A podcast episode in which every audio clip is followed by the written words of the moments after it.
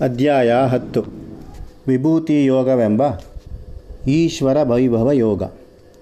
ಪೂರ್ವಾಧ್ಯಾಯಗಳಲ್ಲಿ ಒಂದು ಸರ್ವಜಗನ್ಮೂಲವಾದ ಬ್ರಹ್ಮಚೈತನ್ಯ ಅಥವಾ ಈಶ್ವರ, ಎರಡು ಈಶ್ವರನ ಅಖಿಲಾಶ್ರಯತ್ವ ಅಂತರ್ಯಾಮಿತ್ವಗಳು, ಮೂರು ಜೀವದ ಜಗದ್ಭೋಗ ನಿಯುಕ್ತತ್ವ, ನಾಲ್ಕು ಜೀವಕ್ಕೆ ಈಶ್ವರ ದರ್ಶನವಾಗದಂತೆ ಪ್ರತಿಬಂಧಕವಾಗಿರುವ ಪ್ರಕೃತಿ ಮಾಯೆ. ಈ ಮುಖ್ಯ ವಿಷಯಗಳನ್ನು ಉಪವಿಷಯಗಳೊಡನೆ ಸಾಧಾರಣ ಬಾಹ್ಯರೇಖಾ ರೂಪದಲ್ಲಿ ನೋಡಿದ್ದಾಯಿತು. ಈಗ ಪರಮೇಶ್ವರನ ಮಹಿಮಾ ವಿಶೇಷಗಳನ್ನು ನೋಡುವ ಅವಕಾಶ ದೊರೆಯುವುದಾಗಿದೆ. ಈ ಅಧ್ಯಾಯದ ಮುಖ್ಯ ಸಂಗತಿಗಳು ಹೀಗೆ.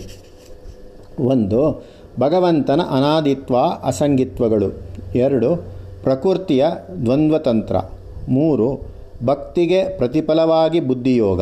ನಾಲ್ಕು ಭಗವತ್ ಸಾನ್ನಿಧ್ಯಾನ್ವೇಷಿಗೆ ಮಾರ್ಗಜ್ಯೋತಿಗಳು. ಪೂರ್ವಾಧ್ಯಾಯದ ಒಂದು ಕ್ಲಿಷ್ಟ ಸಂಗತಿಯನ್ನು ಇಲ್ಲಿ ನೆನಪಿಗೆ ತಂದುಕೊಳ್ಳೋಣ. ಜಗದೃಷ್ಟಿಯಿಂದ ಈಶ್ವರ ಭಾವಗಳು ಮೂರು ವಿಧವಾಗಿವೆ. ಒಂದು, ಈಶ್ವರನು ಜಗದಂತರ್ಯಾಮಿ, ಸರ್ವಭೂತಾತ್ಮ ಭೂತಾತ್ಮ.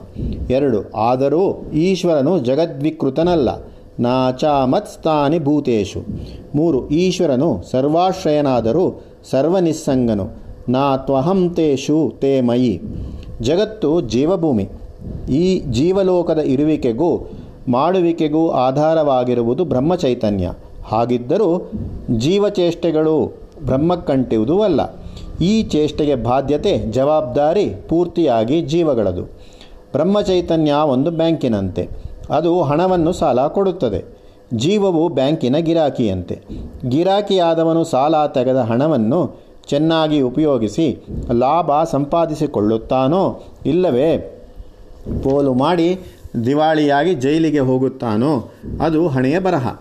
ಗಿರಾಕಿಯ ವಿವೇಕ ಅವಿವೇಶಗಳ ಫಲಾಫಲಗಳು ಬ್ಯಾಂಕಿಗೆ ತಗಲುವುದಿಲ್ಲ ಎಂದರೆ ಜೀವಕ್ಕೆ ಸ್ವವಿಷಯದಲ್ಲಿ ಸ್ವಂತಕ್ಕೆ ಜವಾಬ್ದಾರಿಯುಂಟೆಂದು ಈಶ್ವರನು ಅಸಂಗನೆಂದು ಸಿದ್ಧಾಂತ. ಜೀವಚೈತನ್ಯವು ಜಗದ್ವ್ಯವಹಾರ ನಿಯುಕ್ತವಾದ ವ್ಯಷ್ಟಿ. ವ್ಯವಹಾರ ನಿಯಾಮಕವಾದದ್ದು ಬ್ರಹ್ಮಚೈತನ್ಯದ ಸಮಷ್ಟ್ಯಾತ್ಮಕವಾದ ಈಶ್ವರ ದಶೆ. ಆದದ್ದರಿಂದ ಈಶ್ವರ ಸ್ವರೂಪವನ್ನು, ಸರ್ವಶಕ್ತಿಮತ್ವವನ್ನು ಜೀವಿ ಅರಿತುಕೊಳ್ಳುವುದು ಅವಶ್ಯಕ. ಅದಕ್ಕಾಗಿ ಕೃಷ್ಣಸ್ವಾಮಿ ಈಗ ಈ ತಿಳುವಳಿಕೆಯನ್ನು ಅನುಗ್ರಹ ಮಾಡುತ್ತಾನೆ. ಅಹಮಾದೇಹಿ ದೇವಾನಾಂ ಮಹರ್ಷೀನಾಂ ಚ ಸರ್ವಶಃ ಭವಂತಿ ಭಾವಭೂತಾನಾಂ ಮತ್ತ ಏವ ಪೃಥಿಗ್ವಿಧ ಸುಖಂ ದುಃಖಂ ಭವೋ ಭಾವೋ, ಭಯಂ ಚ ಭಯಮೇವ ಚ. ಅರ್ಜುನ, ಸಮಸ್ತ ದೇವತೆಗಳಿಗೂ, ಮಹರ್ಷಿಗಳಿಗೂ ಆದಿಯಾದವನು ನಾನು. ಈಶ್ವರ ತಾನೇ, ಈಶ್ವರನಿಗೆ ಇನ್ಯಾರೂ ಆದಿಯಿಲ್ಲ. ಅವನೇ ಸರ್ವಮೂಲ. ಅವನು ಎಂದೋ ಒಂದು ದಿನ ಒಂದು ಮುಹೂರ್ತದಲ್ಲಿ ಹುಟ್ಟಿದವನಲ್ಲ. ಯಾವಾಗಲೂ ಎಲ್ಲೆಲ್ಲೂ ಇದ್ದುಕೊಂಡಿರುವವನು. ಪ್ರಾಣಿಗಳಲ್ಲಿ ನಾನಾ ಮನೋಭಾವಗಳಿಗೆ ಕಾರಣಗಳೊದಗುವುದು ನನ್ನ ದಸೆಯಿಂದಲೇ. ಸುಖ ದುಃಖ ಹುಟ್ಟು ಸಾವು ಆಗೋಣ ಹೋಗೋಣ, ಸೇರೋಣ, ಬೇರ್ಪಡೋಣ, ಭಯ, ಅಭಯ ಇವೆಲ್ಲ ನನ್ನ ಪ್ರಭಾವದಿಂದ. ಅಹಂ ಸರ್ವಸ್ಯ ಪ್ರಭವೋ, ಮತ್ತಃ ಸರ್ವಂ ಪ್ರವರ್ತತೆ. ಎಲ್ಲಕ್ಕೂ ಜನ್ಮದಾತನು ನಾನು, ಪರಮೇಶ್ವರ. ಎಲ್ಲ ನಡೆಯುವುದು ನನ್ನಿಂದಲೇ, ಪರಮೇಶ್ವರನಿಂದಲೇ. ಸರ್ವಸ್ಯ ಸರ್ವಂ ಎಂದರೆ ಅದರಲ್ಲಿ ಯಾವುದನ್ನು ನಾವು ಒಳ್ಳೆಯದನ್ನು ನೆನ್ನುತ್ತೇವೋ ಅದು. ಯಾವುದನ್ನು ಕೆಟ್ಟದ್ದನ್ನುತ್ತೇವೋ ಅದು ಎರಡೂ ಸೇರಿರುತ್ತದೆ. ಸೃಷ್ಟಿಯಲ್ಲಿಯೇ ದ್ವಂದ್ವ, ಸರಿತಪ್ಪುಗಳೆರಡೂ ಅದರಲ್ಲಿ ಬೆರಿಕೆ. ಇಷ್ಟಾನಿಷ್ಟಗಳ ಬೆರಿಕೆ, ಹಿತಾಹಿತಗಳ ಬೆರಿಕೆ, ತತ್ಯಮಿತ್ಯಗಳ ಬೆರಿಕೆ, ತೈತೀರಿಯೋಪನಿಷತ್ತು ಅದನ್ನೇ ಹೇಳುತ್ತದೆ. ಸೋ ಕಾಮಯತ ಬಹುಸ್ಯಾಂ ಪ್ರಜಾ ಯೇಯೇತಿ ಇದಗಂ ಸರ್ವಮಸೃಜತ ಸಚ್ಚತ್ಯಾಚ್ಚಾಭವತ್ ನಿರುಕ್ತಂಚ ನಿರುಕ್ತಂಚ ವಿಜ್ಞಾನಂಚ ವಿಜ್ಞಾನಂಚ ಸತ್ಯಂಚ ನೃತಂಚ ಸತ್ಯಮಭವತ್ ಯದಿದಂಕಿಂಚ ತತ್ಸತ್ಯಮಿತ್ಯಾಚಕ್ಷತೆ ಹಾಗಾದರೆ ನಮಗೆ ಈ ಇಕ್ಕಟ್ಟಿನಿಂದ ಬಿಡುಗಡೆ ಹೇಗೆ? ಈಶ್ವರ ಸಮಕ್ಷತಾ ಸ್ಮೃತಿಯಿಂದ ಅದನ್ನೀಗ ಹೇಳುವುದಾಗುತ್ತದೆ. ಮಚ್ಚಿತ್ತ ಮದ್ಗತ ಪ್ರಾಣ ಬೋಧಯಂತ ಪರಸ್ಪರಂ ಕಥಯಂತಶ್ಚ ಮಾಂ ನಿತ್ಯಂ ತುಷ್ಯಂತಿ ಚ ರಮಂತಿ ಚ ತೇಷಾಂ ಸತತಯುಕ್ತಾನಾಂ ಭಜತಾಂ ಪ್ರೀತಿಪೂರ್ವಕಂ ದದಾಮಿ ಬುದ್ಧಿಯೋಗಂತಂ ಏನಾಮುಪಯಾ ಮುಮುಪಾಯಂತಿ ತೇ. ಯಾರು ನನ್ನಲ್ಲಿಯೇ ಮನಸ್ಸಿಟ್ಟು, ನನ್ನಲ್ಲಿಯೇ ಪ್ರಾಣವಿರಿಸಿಕೊಂಡು ನನ್ನ ವಿಚಾರವನ್ನೇ ಒಬ್ಬರೊಬ್ಬರಿಗೆ ಹೇಳಿಕೊಳ್ಳುತ್ತಾ ನನ್ನನ್ನೇ ಯಾವಾಗಲೂ ಸ್ಮರಿಸಿ ಸ್ಮರಿಸಿ ಸಂತೋಷಿಸಿ ಆನಂದ ಪರವಶರಾಗುತ್ತಾರೋ ಅಂಥ ಸಂತತ ಭಕ್ತಿಯುಳ್ಳವರಿಗೆ ನಾನು ಬುದ್ಧಿಯೋಗವನ್ನು ಅನುಗ್ರಹಿಸುತ್ತೇನೆ.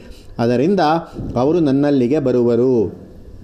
ಇಲ್ಲಿ ಬುದ್ಧಿಯೋಗವೆಂದು ವರ್ಣಿಸಿರುವುದು ಹಿಂದನ ಅಧ್ಯಾಯದಲ್ಲಿ ಜ್ಞಾನಂ ವಿಜ್ಞಾನ ಸಹಿತಂ ಎಂದು ಹೇಳಿರುವುದನ್ನೇ. ಅದು ಶಾಸ್ತ್ರವಾಕ್ಯ ಸ್ವಾನುಭವಗಳ ಸಮ್ಮೇಳನ. ಇಲ್ಲಿ ನಾವು ಗುರುತಿಟ್ಟುಕೊಳ್ಳಬೇಕಾದ ಸೂತ್ರ ಬುದ್ಧಿಯೋಗ ಪ್ರಸಾದವನ್ನು ಕುರಿತದ್ದು. ಭಗವಂತನು ಯಾರಿಗೆ ತನ್ನ ಸ್ವರೂಪವನ್ನು ತಿಳಿಸಬೇಕೆಂದು ಸಂಕಲ್ಪಿಸುತ್ತಾನೋ ಅವರಿಗೆ ಆ ಭಕ್ತರಿಗೆ ಬುದ್ಧಿಯೋಗದ ಬಲವನ್ನು ಕೊಡುತ್ತಾನೆ ಎಂದರೆ ಜ್ಞಾನ ಮಾರ್ಗವನ್ನು ತೋರಿಸುತ್ತಾನೆ. ನಮ್ಮಲ್ಲಿ ಒಂದು ಹಳೆಯ ತಕರಾರು ಉಂಟು. ಜ್ಞಾನದಿಂದ ಭಕ್ತಿಯೇ ಭಕ್ತಿಯಿಂದ ಜ್ಞಾನವೇ. ಈ ತಕರಾರು ಬರಿಯ ಮುಂಡಾಟವೆನಿಸುತ್ತದೆ. ವಾಸ್ತವವಾಗಿ ವಿಷಯಜ್ಞಾನ ಪೂರ್ಣತೆಯಿಂದ ಆ ವಿಷಯದಲ್ಲಿ ಪ್ರೀತಿ ಬೆಳೆಯುವುದು ಉಂಟು. ಪ್ರೀತಿ ಹೆಚ್ಚಿದಂತೆಲ್ಲ ಜ್ಞಾನಲಾಭ ಹೆಚ್ಚಾಗುವುದು ಉಂಟು. ಭಕ್ತಿಯಿಂದಲೇ ಜ್ಞಾನವೆಂದು ಇಟ್ಟುಕೊಳ್ಳೋಣ. ಜ್ಞಾನೋದಯವಾದ ಮೇಲೆ ಭಕ್ತಿ ಇಳಿದು ಹೋಗುತ್ತದೆಯೇ, ಹೆಚ್ಚುತ್ತದೆಯೇ? ಅಥವಾ ಜ್ಞಾನದಿಂದಲೇ ಭಕ್ತಿಯಾಗಲಿ, ಭಕ್ತಿ ಬರದಲ್ಲಿ ಜ್ಞಾನ ಹಾರಿ ಹೋಗುತ್ತದೆಯೇ? ಎರಡೂ ಅತಿವಾದಗಳು. ಜ್ಞಾನ ಭಕ್ತಿಗಳೆರಡು ಸಹಕಾರಿಗಳಾಗಿರುವುದು ಸಾಧ್ಯ ಮತ್ತು ಅದೇ ಸಾಮಾನ್ಯ ಬುದ್ಧಿಯೋಗವು ಭಕ್ತಿಗೆ ಲಭ್ಯವಾದ ಪ್ರತಿಫಲ ಎಂದರೆ ಭಕ್ತನ ಸ್ವಪ್ರಯತ್ನ ಸಂಪಾದನೆ. ಭಕ್ತಿಯು ತ್ರಿಕರಣಪೂರ್ವಕವಾಗಿದೆ, ಪರಿಪೂರ್ಣವಾಗಿದೆ, ಪರಿಶುದ್ಧವಾಗಿದೆ ಎಂದರೆ ಅದು ಭಗವಂತನ ಮೆಚ್ಚುಗೆಗೆ ಯೋಗ್ಯವಾಗಿದೆ ಎಂದರ್ಥ. ಭಗವದ್ ಅನುಗ್ರಹ ಎಂಬುದು ಪಕ್ಷಪಾತವಲ್ಲ, ಅದು ಅರ್ಹತಾಂಗೀಕಾರ ಅಥವಾ ಯೋಗ್ಯತಾಭಿಘ್ನತೆ ಅದೇ ಶಿಷ್ಟ ಸಂರಕ್ಷಣೆ ಅದೇ ಭಗವಂತನ ಧರ್ಮಾಭಿಮಾನ. ಭಕ್ತಿಯು ಜ್ಞಾನವು ವಾಸ್ತವವಾಗಿ ಎರಡು ಬೇರೆ ಬೇರೆ ಕ್ರಿಯೆಗಳೆನ್ನುವುದೇ ಅಸಂಗತ. ಎರಡು ಎರಡು ಕಣ್ಣುಗಳು ಕೂಡಿದಂತೆ ಒಂದೇ ಕೆಲಸವನ್ನು ಮಾಡುತ್ತವೆ. ಹಿಂದಿನ ಅಧ್ಯಾಯದಲ್ಲಿ ಹೇಳಿದೆವು, ಪ್ರಕೃತಿ ದೇವಿ ಜೀವಿಗಳಿಗಾಗಿ ಎರಡು ಒಂದಕ್ಕೊಂದು ವಿರೋಧವಾದ ಮಾರ್ಗಗಳನ್ನು ಕಲ್ಪಿಸಿದ್ದಾಳೆಂದು. ಒಂದು ದೈವಿ, ಇನ್ನೊಂದು ಅಸುರಿ. ದೈವಿ ಪಥವನ್ನು ಹಿಡಿದವರಿಗೆ ಸದ್ಗತಿಯುಂಟು ಎಂದು ಹೇಳಿದ ಮೇಲೆ ದೈವ ರಾಕ್ಷಸಗಳಿಗಿರುವ ಭೇದವನ್ನು ಕಂಡುಕೊಂಡು ರಾಕ್ಷಸವನ್ನು ಬಿಟ್ಟು ದೈವವನ್ನೇ ಹಿಡಿದು ನಡೆಯುವಷ್ಟರ ಸ್ವಾತಂತ್ರ್ಯ ಮನುಷ್ಯನಿಗೆ ಉಂಟೆಂದು ಸಿದ್ಧವಾಗುತ್ತದೆ. ಈ ಹಿತಾಹಿತ ವಿವೇಕವೇ ಪುರುಷ ಸ್ವಾತಂತ್ರ್ಯದ ಮಸ್ತಕರತ್ನ ಹಿಂದೆ ಆರನೇ ಅಧ್ಯಾಯದಲ್ಲಿ, ಉದ್ಧರೇವಾತ್ಮಾನಾತ್ಮಾನಾಂ ಎಂಬಲ್ಲಿಯ ಇದೇ ತಾತ್ಪರ್ಯ. ವಿವೇಕ ಸ್ವಾತಂತ್ರ್ಯವೇನೋ ಪ್ರತಿಯೊಬ್ಬನಿಗೆ ಉಂಟು. ಆದರೆ ಪ್ರತಿಯೊಬ್ಬನೂ ಅದನ್ನು ಉಪಯೋಗಪಡಿಸಿಕೊಳ್ಳುತ್ತಾನೆಯೇ? ಅದನ್ನು ಮರೆತು ಕಳೆದುಕೊಳ್ಳುವವರೇ ಬಹುಮಂದಿ. ರಾಕ್ಷಸಿ ಮಾರ್ಗದ ಶಕ್ತಿಗಳು ಮೋಹಭ್ರಮೆಗಳನ್ನುಡ್ಡಿ ಮನುಷ್ಯ ತನ್ನನ್ನು ತಾನು ಮರೆತುಕೊಳ್ಳುವಂತೆ ಮತ್ತು ಹಿಡಿಸುತ್ತದೆ. ಆ ಮತ್ತಿನಲ್ಲಿ ಎಚ್ಚರ ತಪ್ಪುತ್ತದೆ. ಸ್ವಾತಂತ್ರ್ಯವಿದ್ದು ಅದು ಉಪಯೋಗಕ್ಕೆ ಬಾರದೆ ಹೋಗುತ್ತದೆ. ಅನರ್ಥವನ್ನೇ ತರುತ್ತದೆ. ಜಾಗರೂಕನಿಗೆ ಸ್ವಾತಂತ್ರ್ಯ, ಹಿತಾಹಿತ ವಿವೇಕಕ್ಕಾಗಿ ಆ ಸ್ವಾತಂತ್ರ್ಯ. ಅರ್ಜುನನ ಮನಸ್ಸು ಈಗೀಗ ಪಕ್ವಕ್ಕೆ ಬರುತ್ತಿದೆ. ಸ್ವಾಮಿಯು, ದದಾಮಿ ಬುದ್ಧಿಯೋಗಂ ಎಂದನಲ್ಲವೇ? ಬುದ್ಧಿಯೋಗವೆಂದರೆ ಏನು? ಬುದ್ಧಿಯು ಅಂತರಂಗ ಶಕ್ತಿಗಳಲ್ಲೊಂದು. ಮನಸ್ಸು ಸಂಕಲ್ಪ, ಜ್ಞಾಪಕ ಮೊದಲಾದ ಅಂತರಂಗ ಶಕ್ತಿಗಳು ಎಷ್ಟೋ ಬಹಿರಂಗ ವಿಷಯಗಳನ್ನು ಸಂಗ್ರಹಿಸಿಕೊಂಡು ಏನೇನನ್ನೋ ಮಾಡಬೇಕೆಂದು ಚಪಲಪಡುತ್ತವೆ. ಆ ನಾನಾ ವಿಷಯಗಳನ್ನು ಬುದ್ಧಿ ತನ್ನ ಸ್ವಾಧೀನಕ್ಕೆ ತೆಗೆದುಕೊಂಡು ಆ ಸಂಗತಿಗಳನ್ನು ಬಿಡಿಸಿ ಬೇರ್ಪಡಿಸಿ ಪರೀಕ್ಷೆ ಮಾಡಿ ಅವುಗಳ ಬಲಾಬಲಗಳನ್ನು, ಗುಣಾಗುಣಗಳನ್ನು ತೂಕ ಮಾಡಿ ಆ ವಿಷಯಗಳ ಪ್ರಯೋಜಕತೆಯನ್ನು ನಿಶ್ಚಯಿಸುತ್ತದೆ. ಇದೇ ಬುದ್ಧಿಯ ಕೆಲಸ. ಬುದ್ಧಿರ್ವಿವೇಚನಾರೂಪ ಸ ಜ್ಞಾನ ಜನನೀ ಶ್ರುತೌ ವಸ್ತುಸ್ವರೂಪ ಜ್ಞಾನವನ್ನು ಸಂಪಾದಿಸುವುದು ಬುದ್ಧಿ. ಬುದ್ಧಿಯೋಗವೆಂದರೆ ಬುದ್ಧಿಯನ್ನು ಪರತತ್ವದಲ್ಲಿ ಸೇರಿಸುವ ಉಪಾಯ. ಈ ಉಪಾಯವನ್ನು ಭಗವಂತ ವರವಾಗಿ ಅನುಗ್ರಹಿಸುತ್ತಾನಂತೆ. ಆ ವರಪ್ರಸಾದವಿಲ್ಲದೆ ಪರತತ್ವ ದರ್ಶನವಿಲ್ಲ ಬುದ್ಧಿಯೋಗವೆಂದರೆ ಬುದ್ಧಿಯ ಸೂಕ್ಷ್ಮ ಚಮತ್ಕಾರಗಳಲ್ಲ. ಗಣಿತ ಪ್ರವೀಣರು, ವಿಜ್ಞಾನ ಶೋಧಕರು, ಲಾಯರುಗಳು, ತಾರ್ಕಿಕರು ಎಷ್ಟೆಷ್ಟೋ ಬುದ್ಧಿ ಸಾಹಸಗಳನ್ನು ಮಾಡುತ್ತಾರೆ. ಬುದ್ಧಿ ಸಾಹಸವೇ ಅವರ ಜೀವನ. ಆದರೆ ಅದು ಬುದ್ಧಿಯೋಗವಲ್ಲ. ಸಾಮಾನ್ಯವಾಗಿ ಶಾಸ್ತ್ರ ಪಂಡಿತರ ಬುದ್ಧಿ ವ್ಯಾಪಾರವು ಭಗವಂತನಿಂದ ವರವನ್ನು ಬೇಡುವುದಿಲ್ಲ. ಅದು ಸ್ವತಂತ್ರವಾಗಿಯೇ ನಡೆಯುತ್ತದೆ. ಆದರೆ ಬುದ್ಧಿಯು ಪರವಸ್ತುವನ್ನು ಕಾಣಬೇಕೆಂದಾಗ ಅದಕ್ಕೆ ದಾರಿ ತೋರಲು ಎದುರುಗಡೆಯಿಂದಲೇ ಬೆಳಕು ಬರಬೇಕು. ಆ ದೀಪಾನುಗ್ರಹವೇ ಇಂಗ್ಲೀಷಿನಲ್ಲಿ ಇನ್ಸ್ಪಿರೇಷನ್, ಅಂತಃಸ್ಫೂರ್ತಿ, ರೆವಿಲೇಷನ್ ಔಪುರೇಶೀಯ ವಾಕ್ಕು. ವಿಷನ್ ದಿವ್ಯ ದರ್ಶನ ಮೊದಲಾದ ಹೆಸರುಗಳಿಂದ ಕರೆಯುತ್ತಾರೆ. ಏವಂಚ ಭಗವದ್ದರ್ಶನ ಲಾಭವು ಭಗವದನುಗ್ರಹದ ಹೊರತು ಇಲ್ಲ. ಉಪನಿಷತ್ತುಗಳದೂ ಇದೇ ಅಭಿಪ್ರಾಯ. ಯಮೇ ವೈಶ್ಯ ವೃಣುತೆ ತೇನ ಲಭ್ಯ. ಧಾತು ಪ್ರಸಾದಾನ್ ಮಹಿಮಾನ್ ಮಾತ್ಮನಃ. ಧಾತು ಪ್ರಸಾದಾನ್ ಮಹಿಮಾನಾಮೀಶಂ. ಹಾಗಾದರೆ ಈಶ್ವರಾನುಗ್ರಹಕ್ಕೆ, ಧಾತೃಪ್ರಸಾದಕ್ಕೆ ದಾರಿ ಯಾವುದು ಭಕ್ತಿ, ಉಪಾಸನೆ, ಶರಣಾಗತಿ. ಈ ಕಾರಣದಿಂದ ಅರ್ಜುನ ಈಗ ಸ್ವಾಮಿಯನ್ನು ಮೊರೆ ಹೊಕ್ಕ ಅಹುಸ್ತ್ವಾ ಮೃಷಯ ಸರ್ವೇ ದೇವರ್ಷಿ ನಾರದಸ್ತತಾ. ನಹಿತೆ ಭಗವನ್ ವ್ಯಕ್ತಿಂ ವಿದುರ್ದೇವಾನ ದಾನವಾಹ. ಸ್ವಾಮಿ, ನೀನೇ ಪರಬ್ರಹ್ಮ, ನೀನೇ ಪರಮಗತಿ. ಆ ಮಾತನ್ನು ನಾರದ ವ್ಯಾಸ ಮೊದಲಾದ ಮಹರ್ಷಿಗಳು ಹೇಳಿದ್ದಾರೆ. ನೀನೂ ಕೂಡ ಹಾಗೆ ಹೇಳಿದ್ದಿ. ನಿನ್ನನ್ನು ಪೂರ್ತಿಯಾಗಿ ಬಲ್ಲವನು ನೀನೊಬ್ಬನೇ ಹೊರತು ಬೇರೆ ಯಾರೂ ಅಲ್ಲ. ಸ್ವಯಮೇವಾತ್ಮನಾತ್ಮಾಂ ವೇತ್ತತ್ವಂ ಪುರುಷೋತ್ತಮ. ಆದುದರಿಂದ ನಿನ್ನ ಸ್ವರ್ ಪೂರ್ಣ ಸ್ವರೂಪವನ್ನು ನಾನು ಹೇಗೆ ಕಾಣಲಾದೀತೋ ಅದನ್ನು ನೀನೇ ನನಗೆ ಕಲಿಸಬೇಕು. ಕಥಂ ವಿದ್ಯಾಮಹಂ ಯೋಗೀನ್, ತ್ವಾಂ ಸದಾ ಪರಿಚಿಂತಯನ್. ಕೇಶು ಕೇಶು ಚ ಭಾವೇಶು, ಚಿಂತೋಸಿ ಭಗವನ್ಮಯ. ಭಗವಂತ, ನಿನ್ನನ್ನು ನಾನು ಹೇಗೆ ತಿಳಿಯಲಿ? ನಿನ್ನನ್ನು ಎಂಥವನೆಂದು ಸರ್ವದಾ ನಾನು ಧ್ಯಾನ ಮಾಡಲಿ, ನಾನು ಯಾವ ಯಾವ ರೂಪ ಚಿಹ್ನೆಗಳಿಂದ ನಿನ್ನನ್ನು ಮನಸ್ಸಿಗೆ ರೂಪಗೊಳಿಸಿಕೊಳ್ಳಲಾದೀತು? ವಿಸ್ತರೇಣಾತ್ಮನೋ ಯೋಗಂ, ವಿಭೂತಿಂಚ ಜನಾರ್ದನ, ಭೂಯ ಕಥಯ ತೃಪ್ತಿರ್ಹಿ ತೃಣತೋ ನಾಸ್ತಿ ಮೇ ಮೃತಂ. ಜನಾರ್ದನ, ನಿನ್ನನ್ನು ಕುರಿತು ಯೋಗ ವಿದ್ಯೆಯನ್ನು ನೀನೇ ವಿವರಿಸು, ಅದು ನನಗೆ ತೃಪ್ತಿಯನ್ನು ಕೊಡುತ್ತದೆ, ಅದಕ್ಕಿಂತ ಬೇರೆ ಅಮೃತವಿಲ್ಲ. ಈ ಪ್ರಾರ್ಥನೆಗೆ ಉತ್ತರ ಹೇಳಿದ ಶ್ರೀಕೃಷ್ಣ ಪರಮಾತ್ಮ. ಅಹಮಾತ್ಮ ಗುಡಾಕೇಶ ಸರ್ವಭೂತಾಶಯಸ್ವಿತಃ ಅಹಮಾದಿಶ್ಚ ಮದ್ಯಂಚ ಭೂತಾನಾಮಂತ ಏವ ಚ ಅರ್ಜುನ ಎಲ್ಲ ಪ್ರಾಣಿಗಳ ಅಂತರಂಗಗಳಲ್ಲಿಯೂ ಚೈತನ್ಯ ರೂಪವಾಗಿರುವ ಪರಮಾತ್ಮ ನಾನು. ಎಲ್ಲ ಪ್ರಾಣಿಗಳಿಗೂ ಮೊದಲು ನಾನು, ಮಧ್ಯವೂ ನಾನು, ಕೊನೆಯೂ ನಾನು. ಭಗವನ್ ಮಹಿಮೆಯನ್ನು ಹೀಗೆ ಸಂಗ್ರಹವಾಗಿ ತಿಳಿಸಿ ಬಳಿಕ ಆ ಮಹಿಮೆಯ ಮುಖ್ಯಲಿಂಗಗಳನ್ನು ತಿಳಿಸಿದ್ದಾನೆ. ಹಿಂದೆ ಏಳನೇ ಅಧ್ಯಾಯದಲ್ಲಿ ರಸೋಹಮಪ್ಸು, ಜೀವನಂ ಸರ್ವಭೂತೇಶು ಮೊದಲಾಗಿ ತೇಜಸ್ಸು, ಬುದ್ಧಿ, ಬಲ, ಧರ್ಮ, ಸಮಂತವಾದ ಕಾಮ ಇಂಥ ಗುಣವಿಶೇಷಗಳನ್ನು ಪರಮೇಶ್ವರ ಮಹಿಮೆಯ ಸೂಚಕಗಳಾಗಿ ಹೇಳಿದ್ದನಲ್ಲವೇ? ಈಗ ಗುಣಕ್ಕೆ ಬದಲಾಗಿ ವಸ್ತು ವಿಶೇಷಗಳನ್ನು ಭಗವಚ್ಚಿಹ್ನೆಗಳಾಗಿ ಹೇಳುತ್ತಾನೆ. ದ್ವಾದಶಾದಿತ್ಯರ ಮಧ್ಯೆ ವಿಷ್ಣು, ನಕ್ಷತ್ರಗಳ ನಡುವೆ ಚಂದ್ರ, ಇಂದ್ರಿಯಗಳಲ್ಲಿ ಮನಸ್ಸು, ಬೆಟ್ಟಗಳಲ್ಲಿ ಮೇರು ಸೇನಾನಾಯಕರಲ್ಲಿ ಕುಮಾರಸ್ವಾಮಿ, ಯಜ್ಞಕರ್ಮಗಳಲ್ಲಿ ಜಪಕ್ರಿಯೆ, ಮರಗಳಲ್ಲಿ ಅಶ್ವತ್ಥ, ವಂಶಾಭಿವೃದ್ಧಿಕಾರರಲ್ಲಿ ಮನ್ಮಥ, ಅಕ್ಷರ ಮಾಲಿಕೆಯಲ್ಲಿ ಆಕಾರ, ವಿದ್ಯೆಗಳಲ್ಲಿ ಆಧ್ಯಾತ್ಮವಿದ್ಯೆ, ಸ್ತ್ರೀಯರಲ್ಲಿ ಅವರಿಗೆ ಸಹಜವಾದ ಶ್ಲಾಘೋನೋತ್ಸಾಹ, ಕಾಂತಿ, ಸರಸವಾಣಿ ಇವು.